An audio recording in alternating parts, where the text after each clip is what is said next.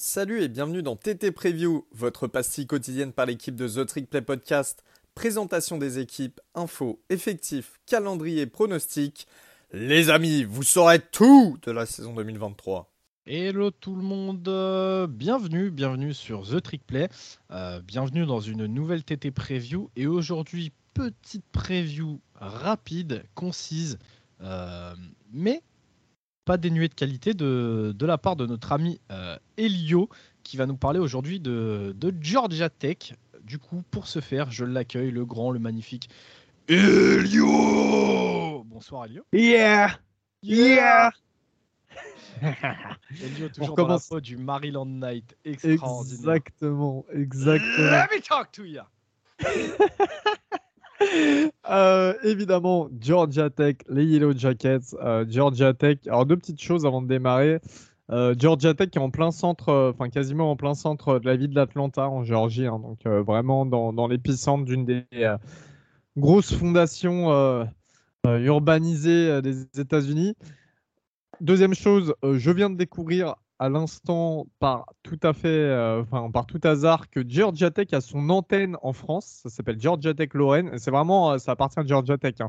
Et euh, c'est du côté de Metz. Donc voilà, si on a des amis messins qui nous écoutent, si jamais ou certains d'entre vous connaissent cette antenne ou y ont même étudié, n'hésitez pas à nous en faire part. Et dernière chose, Ryan, sais-tu qui est le plus grand joueur de l'histoire de Georgia Tech? Yeah Est-ce que ce serait pas Calvin Johnson, le Mégatron Eh ben raté, ça en fait partie. Mais ce Ah n'est pas le meilleur. Vas-y, dis-moi, dis-moi, fais-moi rêver. Ça te dit rien, un mec qui était sur la D-line? Vas-y, fais-moi rêver, là, comme ça. Jo- Balance. hein. Johan ça te dit rien? Oh Il parle du Tribal Chief. Évidemment. Euh, L'actuel euh, tenant des deux titres WWE, Roman Reigns, était joueur de l'équipe de Georgia Tech des Yellow Jackets. On en a déjà parlé, mais on en reparle aujourd'hui. C'est important à souligner car c'est un des plus grands champions euh, actuels dans le monde. Voilà. Qui était joueur donc de ces Yellow Jackets qui sort d'une saison 2022 à 5 victoires pour 7 défaites. Et dommage, une victoire près, c'était le bowl. 4 victoires pour 4 défaites en conférence, ce qui est plutôt pas mal pour un programme comme, comme JTAC. Euh, avec des victoires face à notamment Pitt, qui était classé 24e à ce moment-là au classement iPeople. Victoire face à Duke, Duke qui sort d'une grosse saison. Victoire face à North Carolina, qui était 13e à l'iPeople à ce moment-là. Donc, quand même plusieurs upsets. Et euh, aussi, je voulais insister sur ce match. A une défaite en toute dernière journée euh, face à Georgia, 40 14 à 37. Mais, euh, mais on va dire que Georgia Tech, c'est pas mal démené parce que, genre, pour, pour qu'il y ait un aussi petit euh, score face à Georgia, j'ai envie de dire, euh, d'écart, quand tu es Georgia Tech, c'est que tu t'es bien battu. Donc, euh, donc voilà. Euh, Ryan, tu veux que je te parle de l'intersaison? Bah écoute, pourquoi pas? Pourquoi pas? Allez. je pense, que ça, je pense que ça pourrait aider à, à- à développer tes arguments pour la suite. Bah, en fait, donc vous connaissiez, hein, vous avez fait la preview l'année dernière de Georgia Tech, c'était Geoff Collins, le head coach. On disait qu'il était sur la hot seat. Au bout d'une victoire et trois défaites, il a été viré. Il a été remplacé par Bren Key, donc euh, qui était l'assistant head coach et l'offensive line coach de Georgia Tech, euh, qui était l'ancien offensive line coach de UCF et Alabama également. Donc pareil, une grosse expérience en tout cas sur la O-line. Il, passe, il est passé head coach intérim et il a été confirmé head coach pour la saison euh, 2022-2023. Je crois que les joueurs l'appréciaient bien. Il a un bilan de 4 victoires pour 4 défaites la saison dernière.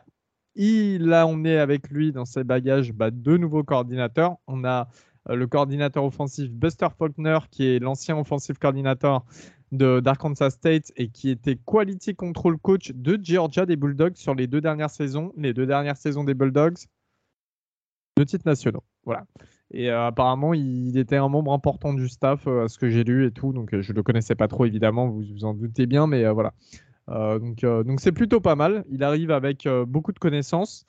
Il sera assisté du côté défensif de Kevin Scherer, le DC, qui est l'ancien linebacker coach des New York Giants.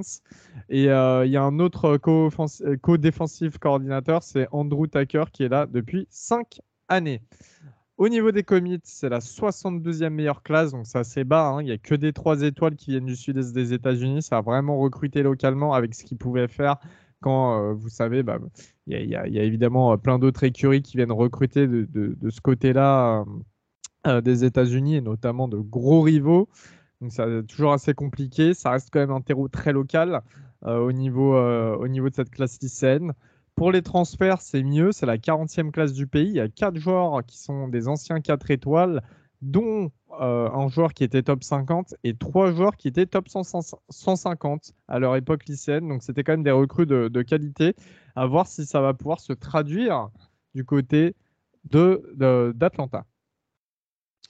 C'est clair. Euh, du coup, Elio, petit, euh, petit tour d'horizon un petit peu du roster avec déjà, bah, je suis désolé, je te lance, hein, même si tu voulais pas démarrer de là, mais je te lance avec l'attaque et notamment les quarterbacks parce qu'on a le départ d'une figure importante du programme de Georgia Tech au poste de quarterback. Gros gros départ, le quarterback titulaire Jeff Sims, ancien 4 étoiles, qui avait très surprenamment commit à Georgia Tech. C'est donc il part du côté de Nebraska. Hein. Il sera titulaire là-bas. C'est vraiment un bon quarterback. C'est assez dommage. Mais cependant, en fait, la room est assez sympa. Il y a trois QB différents. Et je vais devoir citer les trois parce qu'il n'y a aucun titulaire confirmé pour l'instant. Dans un premier temps, on a Zach Pyron, qui est euh, le redshirt freshman 4 étoiles de 2022. Donc pareil, très bonne recrue. Il a remplacé euh, Sims en lançant 3 touchdowns et 3 interceptions pour 565 yards la saison dernière. Il y a Zach Gibson qui est un ancien QB de Akron qui avait transféré l'année dernière. Il a lancé pour 3 milliards en carrière, 16 touchdowns et 10 interceptions. C'est le quarterback le plus expérimenté de cette room en termes de match. Et puis il y a Haynes King. C'est un 4 étoiles qui était top 110 de Texas AM. Il a lancé 1220 yards et 7 touchdowns pour 6 interceptions en 2022. Il était censé être le titulaire l'année dernière pour les Aggies et finalement il a été remplacé par Connor Wegman. Mais voilà, donc c'est trois, trois joueurs avec un potentiel assez intéressant. Euh, et pas de titulaire. En fait, voilà, il n'y a pas de titulaire, donc c'est un peu euh, le, jeu euh, du, poker menteur qui, va, qui va se dérouler tout au long de la saison. Au niveau des receveurs et tight on a les deux meilleurs receveurs qui sont partis, dont Nate McCollum qui a transféré à North Carolina. On en a parlé lors de la preview des Tar euh, on a cependant deux grosses arrivées avec Dominique Blaylock qui vient de Georgia, donc des voisins, qui était un très haut 4 étoiles en 2019, le cinquième meilleur receveur, et euh, juste à la, sortie, euh, à, la, sortie des 5 étoiles. donc voilà, ça reste une grosse recrue, même s'il n'a pas imposé son talent à Georgia. Je crois qu'il y a eu quelques soucis de blessure aussi. Il y a eu Christian Leary aussi, qui arrive d'Alabama, 4 étoiles en 2021, le dixième meilleur receveur de la QV. Euh, donc voilà, c'est deux mecs qui avaient du beau potentiel il n'y a pas si longtemps que ça encore. À voir euh, si, ça peut fonctionner. Voilà, tout simplement. Euh, la O-line sera plutôt solide. Il y a quatre starters de retour. Et au niveau du post running back, on a l'arrivée de Trevian Coulet qui arrive de Louisville, qui était un 4 étoiles en 2021 voilà, avec tous les changements, notamment au poste de head coach qu'il y a eu à Louisville pendant l'intersaison, Coulet s'est mis sur le portail des transferts et va être titulaire dès son arrivée, ce qui est très bien. Ouais, ouais, c'est clair, c'est clair. L'attaque, elle a, l'attaque, elle a, elle a potentiellement de la gueule, hein, euh, parce que j'allais dire l'attaque, elle a de la gueule, mais encore une fois, on le sait, euh, il s'agit pas de, d'empiler les noms pour, euh, pour faire des équipes. Hein, c'est aussi vrai dans le collège football que dans d'autres sports. Mais, mais ouais, en tout cas, sur le papier, elle a du potentiel, cette attaque. Euh, qu'en est-il, euh, Elio, de, de, la défense? Est-ce qu'on est qu'on part aussi sur quelque chose qui a potentiellement un petit peu de, un petit peu de gueule ou est-ce que ça risque d'être un petit peu plus compliqué euh, pour les Yellow Jackets? Eh bien, écoute, on a le départ de Keyon White à la draft. Il est parti au deuxième tour chez les Patriots. Hein. Je ne sais pas si tu te rappelles, Keyon White, il a été vachement hypé sur la fin du processus pré-draft. Alors, sympa comme joueur. Deuxième tour, on en reparlera, mais euh, lui, euh, il avait tellement été hypé. Je me rappelle, il pensait sortir au premier tour et il faisait la gueule quand il est sorti au deuxième. Genre, tu le vois carrément, il est au téléphone avec les pattes, le mec tire la gueule, tu vois. Plus, a dû se dire, ouais, vas-y, putain, j'ai joué pour Belichick, euh, ça va même pas être marrant, il va casser la tête, lui, comme coach. Hein, Bref. c'est vrai, regardez les images. Le mec, genre, n'est pas du tout héros d'aller en NFL. Bref. Keon White, donc, qui est parti, il va être remplacé. c'est toi en plus qui a fait sa... son scouting, non? Ouais, ouais, c'est moi qui avais fait le scouting de, de Keon White. Et ouais, C'est, c'est, vas-y, on va pas, on va pas épiloguer dessus, hein, mais c'est, c'est, c'est un bon joueur. Maintenant, voilà, comme tu as dit, il a été extrêmement hypé par les médias au point de, de, de, voir des gens s'attendre euh, à voir Kevin White partir au premier tour. Écoute, c'est déjà bien qu'il soit parti au deuxième. Euh, pareil, je suis un peu du même avis que toi sur le fait que le mec tire la gueule alors que frérot, tu rejoins les pattes. Et même si en ce moment les pattes c'est un petit peu compliqué, on parle quand même d'une équipe qui a tapé une, dynastie extraordinaire euh, sur les années 2000-2010. Euh, donc, dose frérot et va apprendre d'un coaching staff expérimenté. Sur ce, je ferme la parenthèse, mais ouais, c'est bien moi qui ai fait le, le scouting de Keanu Wright le projet Omas. Euh, il est, donc il est parti au deuxième tour chez les Pats, comme je disais. Hein, et, euh, alors il y, a quand même du monde un petit peu pour le remplacer. On a l'arrivée euh, de Clemson, euh, d'Etinoza Robben. on a également Dequan Daus et Sylvain Yudren. Yongjuan plutôt. Alors Sylvain Yongjuan, il est belge. Voilà, c'est un des Européens qui joue en CFB, qui vont prendre la relève. Ils cumulent 6 sacs en 2022 tous les deux. Au niveau des linebackers, on a deux linebackers expérimentés qui arrivent du portail des transferts également. Braylon Oliver et André White qui étaient dans, la rotation dans les rotations respectivement de Minnesota et de Texas A&M, donc quand même un, bon niveau de college football. Et euh, au niveau j'aimais beaucoup, euh, désolé, hein, je te coupe, hein, mais j'aimais beaucoup justement, euh, ce que montrait un, mec comme Braylon Oliver à Minnesota. Donc c'est cool, en espérant que là justement il ait un petit peu plus de temps de jeu avec les Yellow Jackets. je pense que ça peut être, ça peut être sympa à suivre. J'ai pas regardé la preview de Minnesota, mais j'ai été étonné quand j'ai vu qu'il transférait, qu'il transférait à Georgia Tech. J'étais étonné. Au niveau des DB, une room correcte euh, qui est menée surtout par le safety star euh, la Miles Brooks, qui est un junior, 34 plaquages, 7 passes euh, défendues et 3 interceptions en 2022. Je ne vais pas vous citer les autres DB, ça sert à rien. La room est plutôt correcte, c'est pas non plus la folie, mais voilà, ce serait du name, du name dropping pour rien. En revanche, je vais laisser Ryan nous citer le calendrier 2023 des Yellow Jackets. Ouais, ouais, ouais. Du coup, calendrier, euh, calendrier 2023 que moi, Elio, je trouve, euh, je trouve quand même extrêmement compliqué pour une équipe comme, euh, comme Georgia Tech. tu me diras ce que tu en penses une fois que je t'aurai cité les, les différents affrontements, mais on commence bah, du coup dès le 1er septembre face à Louisville sur, un sur, un, sur un terrain neutre, un match joué sur terrain neutre. J'ai pas la j'ai pas la hum, merde la location exacte du match. Euh, je sais pas si toi Elio tu l'as, mais, euh, mais en tout cas c'est censé être joué sur terrain neutre. Euh, ensuite, dès la, dès la week 2, Georgia Tech affrontera South Carolina State. Ensuite, ils se déplaceront à Ole Miss, ils se déplaceront à Wake Forest, ils recevront Bowling Green, ils se déplaceront à Miami chez les Hurricanes, ils recevront Boston College, ils recevront les Tar Heels de North Carolina. Ils se déplaceront à Virginia, ils se déplaceront à Clemson, ils recevront Syracuse et ils recevront Georgia en toute fin de championnat. Euh, le petit cadeau, la petite cerise sur le Space Cake, comme on dit, euh, tu reçois les Bulldogs bah, pour terminer ta saison. Comme euh, chaque année, il me semble d'ailleurs. Ce, ce qui offre souvent un cupcake à Georgia, on va pas se mentir. Et euh, le match face à Louisville est du côté du euh, Mercedes-Benz Stadium hein, d'Atlanta, le stade des, Falcons. Euh, voilà, je, ne comprends pas trop la démarche, sachant qu'à mon avis, le stade ne va pas être rempli sans, être sans être méchant. Georgia Tech, ce qu'il faut savoir, c'est que c'est une fac donc, qui est très centrale dans la ville. Ce que je disais, c'est une très bonne fac académique. académiquement parlant, c'est vraiment bon. J'ai de la belle famille d'ailleurs qui, qui elle est et qui y va toujours. Et euh, pour la petite parenthèse. Mais, euh, mais voilà, c'est du coup, en fait, ça fait partie un petit peu de ces facs euh, du Sud, tu sais, qui sont bonnes académiquement, mais pour qui les, bah, les programmes athlétiques sont un petit peu plus, un petit peu plus compliqués. Et ça va se traduire sur, sur ce calendrier. Moi, je vois 4 victoires pour 8 défaites et au maximum 6 victoires pour 6 défaites. Alors pourquoi 4 victoires? Parce qu'on a quand même des choses réalisables face à South Carolina State, qui est une FCS, face à Bowling Green. Euh, on sait que Boston College, ça risque d'être très compliqué cette année. Syracuse, ça risque d'être plutôt compliqué cette année. Et après, est-ce que tu peux choper d'autres victoires ailleurs? Wake Forest qui manque de Sam Hartman et Daisy Perry.